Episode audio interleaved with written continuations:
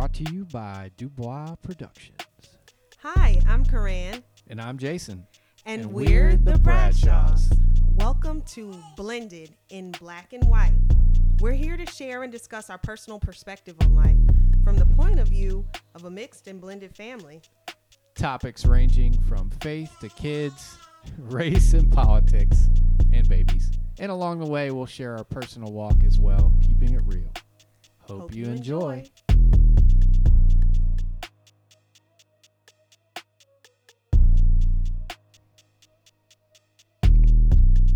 Welcome back to Blended in Black and White. Welcome back. How are you today, honey? I'm doing pretty good. I'm a little tired, but that's all right. How are you? I'm good. I'm tired, too.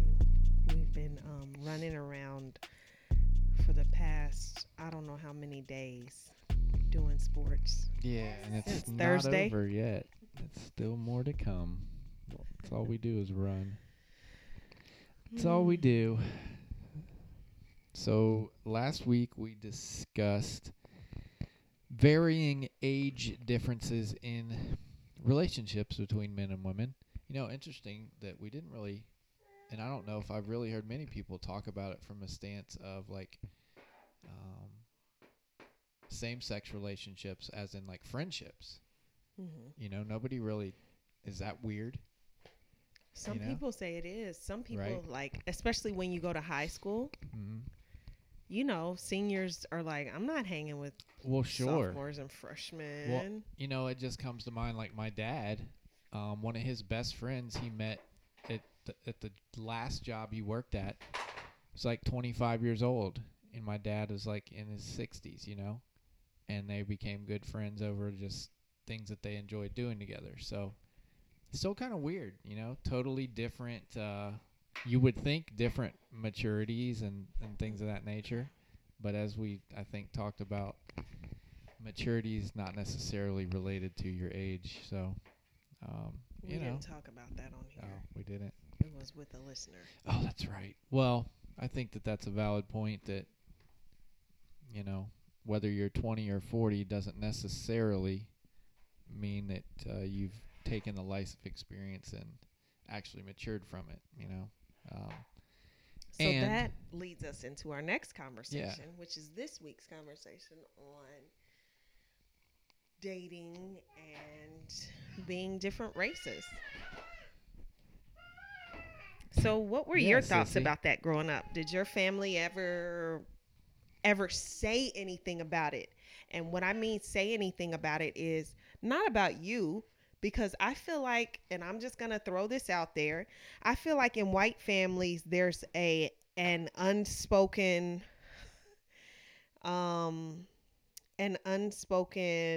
thought of dating interracially, but like in black families, yes, like don't date that white girl. Yeah, really. I think that there was, because it wasn't talked about for me growing up, and it's weird. You know, but also growing up, obviously I'm white. You're around other white kids that they bring it up. And they'll make different comments, and, you know, you have different, quote-unquote, jokes and whatever. For me, growing up, it wasn't talked about, and there was very little awareness, and it was never something I even really thought about.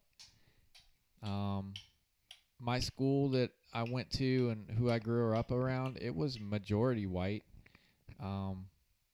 And honestly...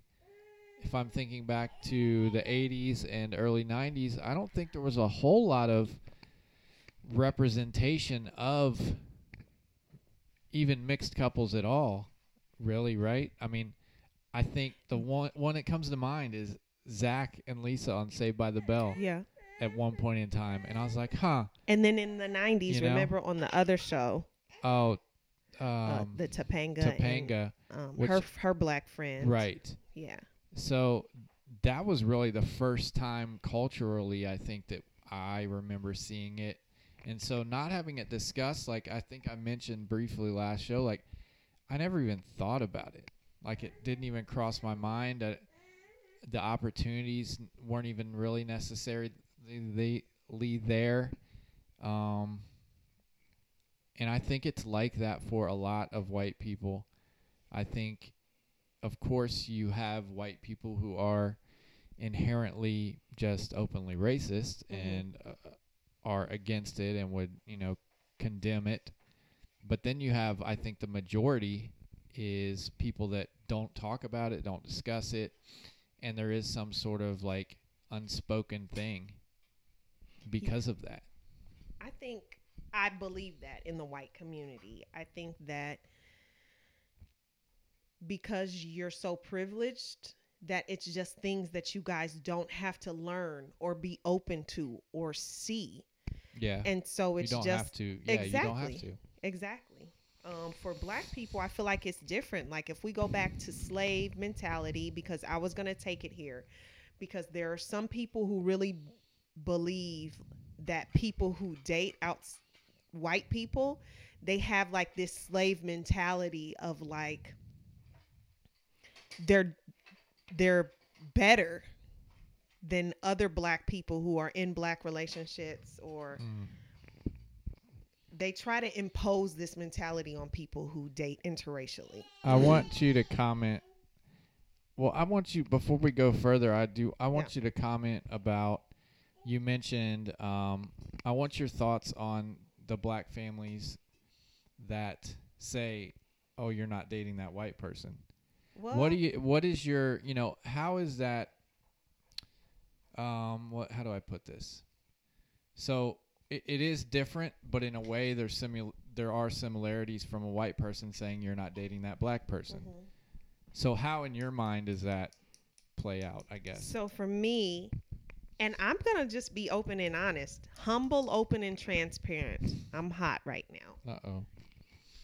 I'm a person that says that. And I'm married to a white man. Dun, dun, dun.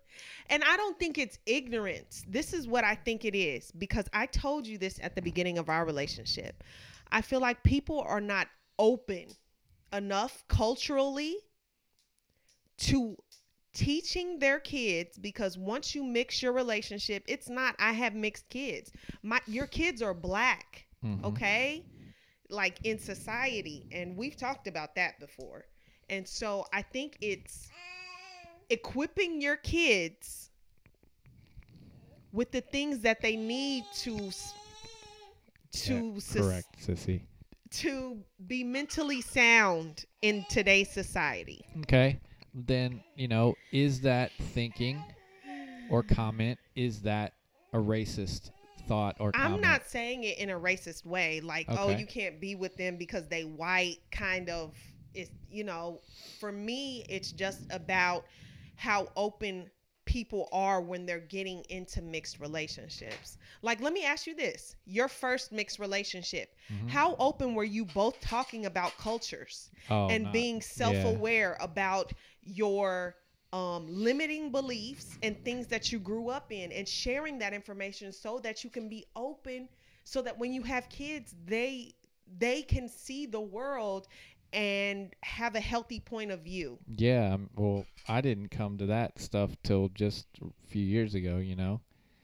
It was more, for me, it was more kind of like, in a way, those scales fell off my eyes, like, oh, it is okay to date this person.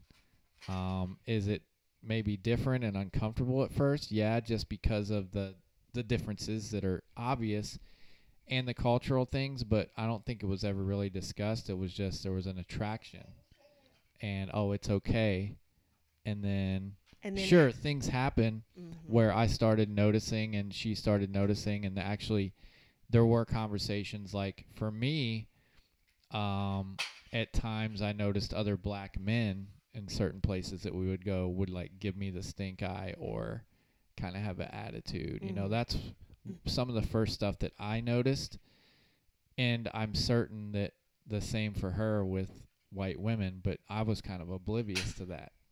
I really was, you know. So I'll go back to your question. Let's back up a bit where you said, is it racist or not when black families think that that because their kids I know people listening are asking that. Yeah. So here's what I say. And I don't think the minority can be racist. I'll just say that. And you guys can say whatever you want to me. What about colorists? Oh, yeah. You know that I talk about that a lot in the black community. We have so much colorism.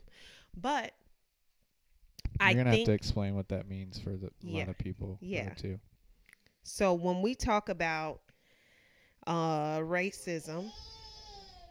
When we talk about racism, we talk about most of the time, let's think about slavery. Oh my gosh, somebody needs a nap. God, now I can't think of his name. The young boy who was killed. He came from Chicago. He was 14 years old. Yeah. He goes to the South to visit his family. Yeah. He saw that a white woman was pretty. And he looked at her. I don't believe he whistled at her because I think the lady came out recently in the past year or so and said he didn't whistle at her. He didn't do anything. She went back and told her family he whistled at her. They went to the family's house. The family gave him to the white people. Mm-hmm. They took him and they murdered this kid. Okay? Brutally. They brutally murdered him. So when we talk about racism... versus black versus white. You don't have black people who are going to brutally murder their family members or, you know what? I don't know about cutting people off because I'll say that could be. And those people are extreme and racist. I feel like when people go to extreme thought processes to cut their children off, to cut them from the will, and they're not going to be in the family because they're dating someone of another race. Yes, that's racism. What about, if you go into a community as a white person mm-hmm. and because you're white, you're attacked? Is that? I don't think you know what I mean? But black people never attack white people. Well, I'm thinking more of like, I guess... gangs and stuff like that. Treated as an outcast because I can go into a community and a gang treat me bad. Is that going to be the same as them treating a white person who came into the same community bad? Yep. I think that when white people go into black communities, black people have this innate fear from slavery times. Mm-hmm. And so they go into fear of protection mode. Yeah, cut her lip. They go into fear of protection mode. And that's why I say the minority can't be racist because our fears and our ways to keep our family protected and, away from white communities is like innately protecting them from racism, from being hurt. I think that's where that comes from. The mindset is in a response to the initial racism is kind of what you're saying, I think. And that, that makes sense. I just think it comes from slavery, the way that black people act towards white people. What would you say, I guess, and that's in our culture. Yes. So what would you say, in Africa, if there is, But when white people go to Africa all the time, how are they treated? Exactly. People are open to them. People, they have never seen white people before. There are communities like that. And they're different. And there are communities here in America where there are white kids who have never seen black people before. That's true. To this day. So then explain to everybody what colorism means and what that's about. Because that's not necessarily a common but term it's a prejudice. Mm-hmm. It's a prejudice. I think internally in the black community, this again stems from slavery mentality. Sure. We have colorism that started because there would be slave masters who would rape African women, and they would have babies by their slave masters, and then the baby would be lighter. And if the baby was lighter, then the baby would be able to work in the house. And they were treated, and those who were able to work in the house and who were able to pass off as white, they were treated better in our community. They were treated better by white people. And so that left, I think, a scar on the African American community, where we are colorist against each other. Yeah. So give some maybe examples generally. Or generally. Let's talk about the beauty community. Generally or personally. Who do we think of when we think of the most beautiful black woman in the world? Say her name. Beyonce. Oh, boom. I mean, it's easy. You know what I'm saying? And I don't even have to, you just say that to people. And so most of the time in America, and what we see around the world is we see these white faces on magazines. We see these white faces on TV. We see light-skinned people on TV. They even talk about it in the Latino and Hispanic communities. They do the same things. They put their lighter people in magazines. They put their lighter people on TVs. It's something that goes on around the world. So do you have any personal examples? I mean, I don't, not if you don't want to share, but I remember you saying some things about where you've had people that make comments, Yeah. Or I've had stuff with kids, you know? Oh, yeah. I've had people make comments to me about, me being beautiful for being a dark-skinned woman. This is other black people that have said this? Yeah. Yeah.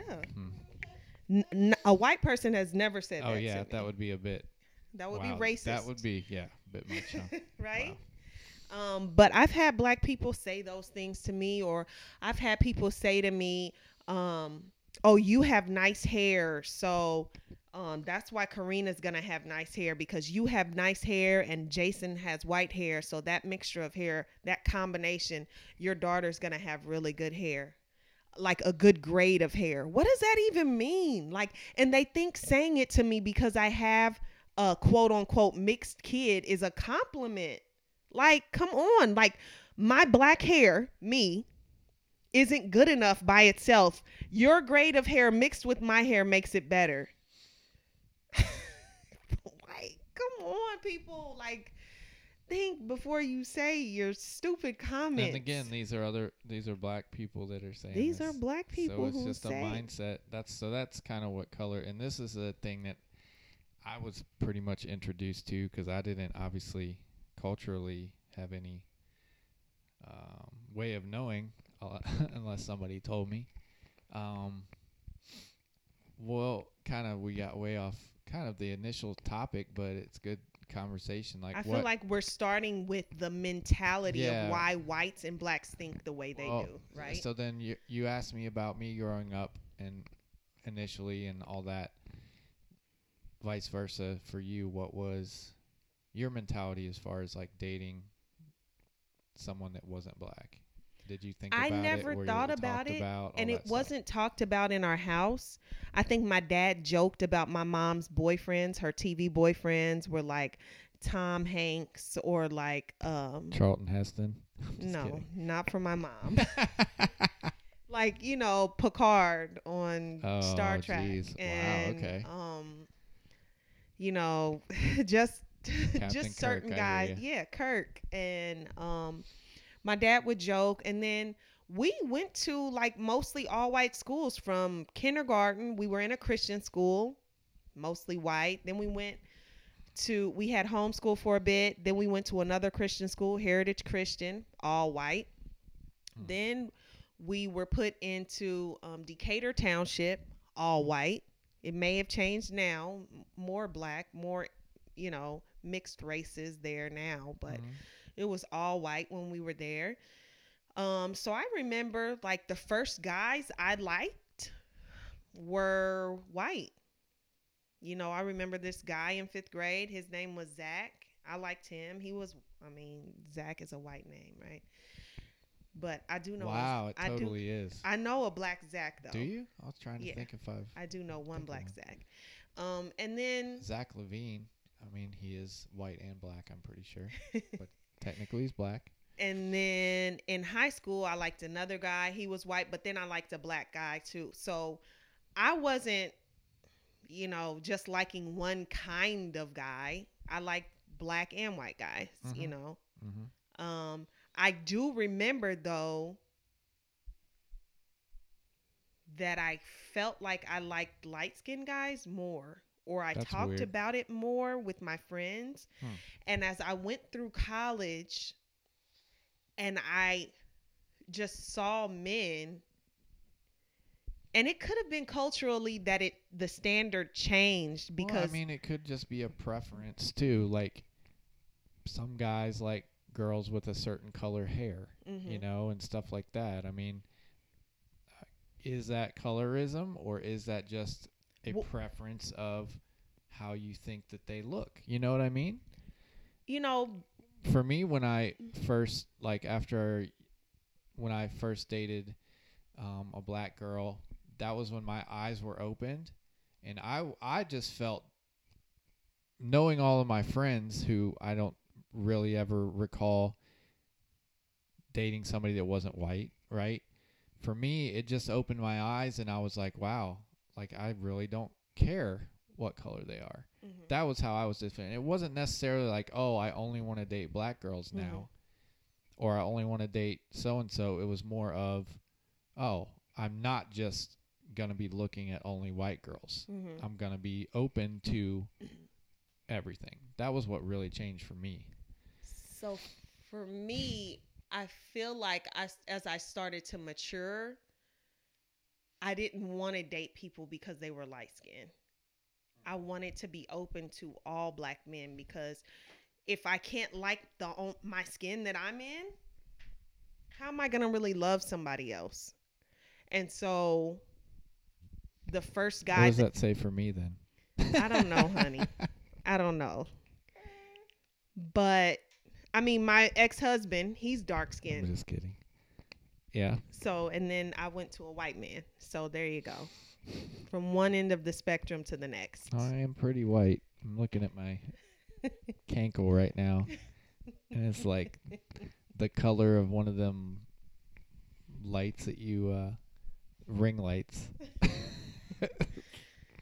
So, I think that you have to start becoming self-aware, because when you limit yourself to love, I'll just start here, loving one kind of person or one kind of look, you can miss out on God's best for you.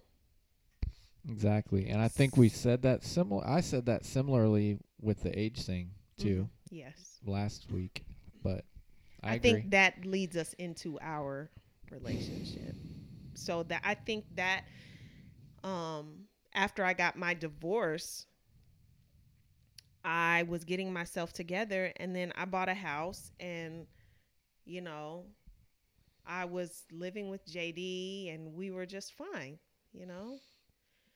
I wasn't expecting to meet anybody, and then we went into the pandemic, and I was like, oh, wow, we're going to get locked down. Like, I don't even care. I'm just saying, I'm kind of introvert.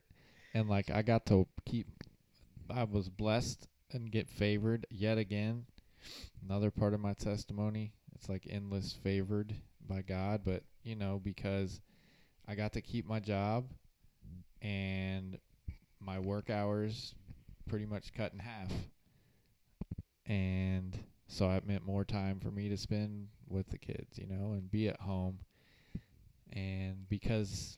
You weren't expect, you know, it changes so the expectation. If the pandemic never happened, we would have never met. For sure. How were we going to meet up and date from Ohio to Indiana through all that time? Is that the only reason you got that Bumble app? That's probably the only time. Because I was on there for a while, just, you know, something you were silly on there to for do. A while. You know, you told me that, and I just got on there just. You only did that because of the pandemic? That's it. Oh, okay. Yeah. Well, there you go. We're the reason for the entirety of the pandemic. We're sorry for those that lost. No, I'm just kidding. Everything has a reason and a purpose, you know. But it may not be what you think it is. But yeah. I agree wholeheartedly, because I feel like at that time when the world was shutting down, God was telling me to open myself up to people. And he said, it's time. And I'm like, how? He was telling me to focus on him. And that's when I had started, you know, implementing certain things in my household, as far as like reading the Bible each day and talking more openly with my kids about relationship with God and being more committed, and saying if I ever am going to get in a relationship again, it's going to be with somebody that is a faith-filled person, and that's going to be the most important thing, you know. So all and of that stuff I was said. Going on. I said, God, if I'm going to do that, I am not going to, you know, limit or let go of you. Like, I'm going to keep you at the forefront of the relationship. This person has to, on their own, go to church. Mm-hmm. They have to, on their own, have their own relationship with God, not having one because I have one. And I think that was, like, one of the first conversations me and you had about that was, like... Yeah. And I needed somebody to challenge me and get me more... to get help push me to be more motivated to go even deeper with it. Because I was, like, just cracking the surface, I think, with a lot of it. Because running for... 35 years or whatever, 30 years, you know, it's like I was definitely further away than you were, you know, when we first started talking, but I had the foundation, you know, and I was certainly open to dating anybody, obviously having 2 black boys, so it was not an issue for me, although there were a lot of things that we talked about early on and even still that I hadn't necessarily before. And the timing of everything, too, with the whole George Floyd thing and our nation and all of that, I think that was stirred even more because everybody was in lockdown. Mm-hmm. It was... easy for everybody to see it and talk about it on social media and all that stuff. All that stuff really helped engage us in conversation about things. But I know you didn't necessarily have the same perspective coming in. Nope. Meeting me. No. I told Jason that I didn't want to date a white man, that I was not interested. I wanted to be with a man. You messaged me first, just saying. Just saying. On Bumble, the guys pick your picture, and if they do, they come up in your timeline. This is just how the quadratic equation behind the scene works. So he's like, oh, you messaged me. Okay. I did. I messaged him, but I wasn't serious about it. You know. But it was like a serious question. It was a serious question to push him away. Have you ever done that before? Oh, yeah. Have you ever asked somebody something so serious that you knew it was going to push them away? That's a woman thing. That's a girl thing. How to lose a guy in 10 days. Yeah. Type guys of situation. Guys don't do that. Guys will just ignore. So, I had... and I was like, oh... a serious question. Cool.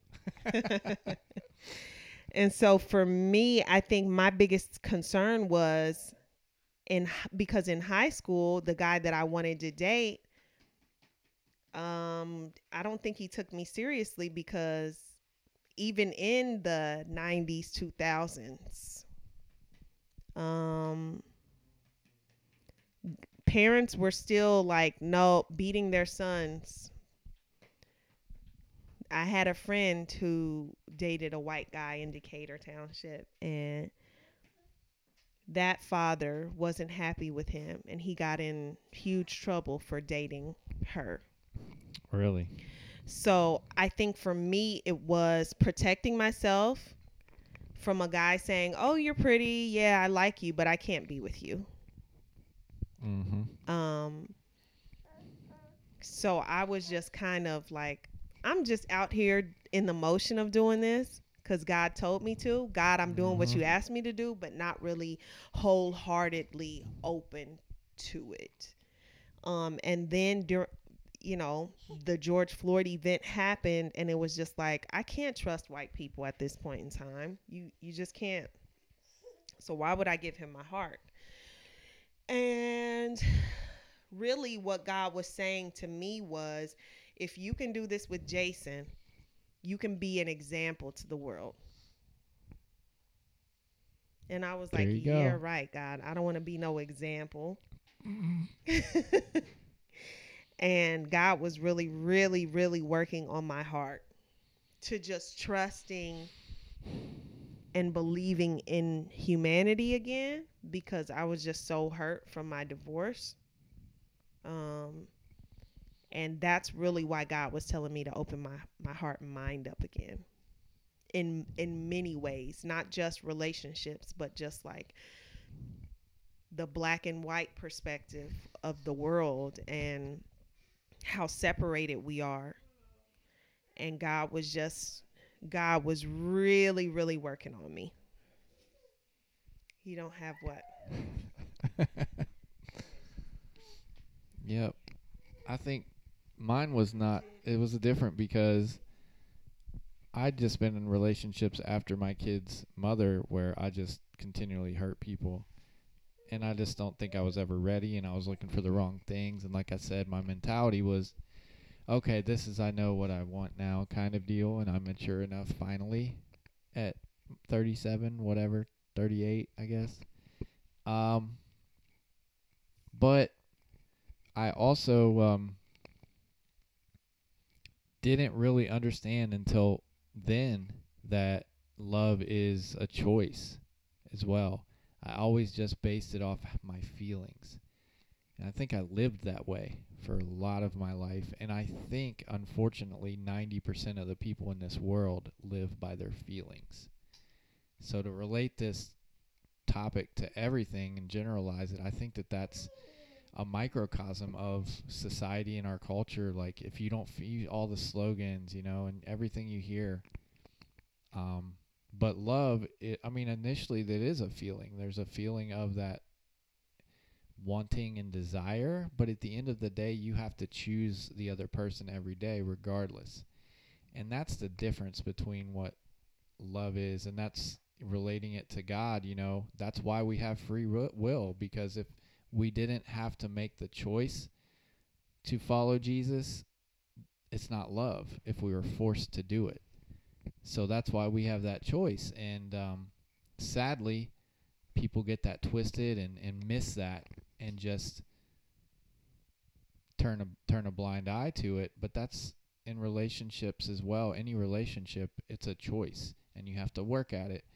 And I really never understood that before. And starting out, you know, it was great. And I was starting to open up, and then I got scared, you know, self-sabotage. I think we probably both did. And at our age, it's like, you know, we talked about where if we're going to do this, it's going to be for the right reason. And it's not just going to be a silly thing. Like our end goal would be to get married, you know, but there was one point in time, and I think that I was still adjusting to the lifestyle I had lived, where I was just me and my boys, and I had a regimented kind of day where I would do certain things and spend time with them. And so I was adjusting to not having that as much, balancing everything. And it was weird what the trigger was, is like, I think she told me that she missed me. And, you know, I was like, wow, okay, you know. And it just got me thinking, like, scared, because I don't know if I really am ready for this now. That's when that kind of moment came up for me. So we almost stopped talking, you know. In fact, she got upset because of how I responded, I think, in the moment to that. And we didn't talk for a day or two. And then, thank God, she actually reached out and said, hey, can we talk? And I had a friend of mine, my friend Choice, actually, who, you know, we've had many conversations throughout the years about relationships and just life in general. And I remember him telling me to just let go, you know, just go for it. If you feel like it's something that is there, Just let go. And that really, I think, was God telling me through him that the encouragement that I needed, because it's a big decision to feel like you're going to entrust yourself with this person and your kids and all this other stuff. And we didn't live close to each other. It was even more of a commitment during the time and our age and just all that. And so I think that I needed that little push. So thanks, Joyce. And but thank you, God, for that, you know, because I think that's all I needed in it. And that the rest is kind of history as far as how we proceeded. You can go on and tell them how many we talked when you bought the ring. Tell them when you bought the ring. It wasn't long. Not like, even when you asked me to marry you, because you had the ring. So we met in early May of 2020, and we got engaged. I proposed in September. I proposed in August. I thought it was around your birthday, babe. Remember? It was in August, though, right? When I actually proposed. I don't remember, you guys. I thought it was September. No, I think it was 3 months. May, June, July, August, or 4 months. But I bought the ring like. Yo, he bought that ring like tomorrow. It was like six, you know, we'd known each other a month maybe. And I was like, I just kept, God was telling me to just buy it and then I'll tell you when to go next. And so I just took the leap and I did it, went and got it. I was like, man, I can't believe I'm doing this right now. You know, when I was sitting there doing it, like, wow. I don't remember who I talked to about it or if I did, and I'm sure I did. But it's one of those things where, you know, one of the sermons we just heard talking about sixth sense, faith, and having that sixth sense. Like some things you tell people after because, you know, you're not sure it's important to have people in your life that you can talk to about the things that God's telling you or things that you feel like you're being led to do. But that's not always easy. And sometimes there's people that you don't tell till after you do it. You know, like our whole faith for moving to Atlanta. I mean, that story we shared is an example of that as well, where people looked at us sideways like, what? Like, why? There's no reason, you know. There was a reason, but it was just like, are you sure, you know? So I did, but and then I just waited. It was like waiting for the right moment and time, and it just worked out. You know, we happened to go on a date without kids, you know, for a change, and we were at a park, and we're just sitting there talking, and I had it with me. This was one of the first times I brought it with me. Yeah. And I told God, you know, if this is the time, then let me know, give me a sign. And I believe she started talking about her son and how, you know, nice it was for him to have a whole family there, like supporting him at his games and talking about family. And she started crying and stuff. And I was like, okay, this is it. That was the sign I needed. So I'm pretty sure. How do we not know this or like have it written down or something? I don't know. Hearing this is bringing tears to my eyes. It's keep talking, babe. Why? I'm pretty sure it was August. I don't know why I think that. I felt like it was around your birthday. My birthday is September 11th, and I feel like it was a few weeks prior to that. Okay. But because it wasn't, you know, you gotta think the weather was still pretty nice. September is still good. Yeah, sometimes in Indy. And then we decided to get married. I don't even know. We were deciding, like, when to do it. And we decided on Valentine's Day, I think. Because it was on Sunday. It was a Sunday. And we wanted to get married on Sunday. We said we wanted to give our love to our family. It was about our family and God, and sharing God's love. It wasn't about us. You're right. Yeah. But it's like, too, then we don't necessarily have to celebrate that holiday either. So we kind of cheated on that. But so, yeah, got married, met in May, beginning of May, and married the following February. So, you know, my parents were only I think 3 months that they were together before they got engaged, and so similar story with them. They weren't quite as old as us, but they were 30. You know, when you know, you know. It's just, you're gonna hit your head. So I think really in all why we're talking about this is because race shouldn't matter. Mm-hmm. Going back to what I said in the last show, if you're equally yoked, and when I say equally yoked, meaning that you're led by God and you're listening to Him, right? You can find whoever this person is. You can find your soulmate, because you are connected and aligned with God.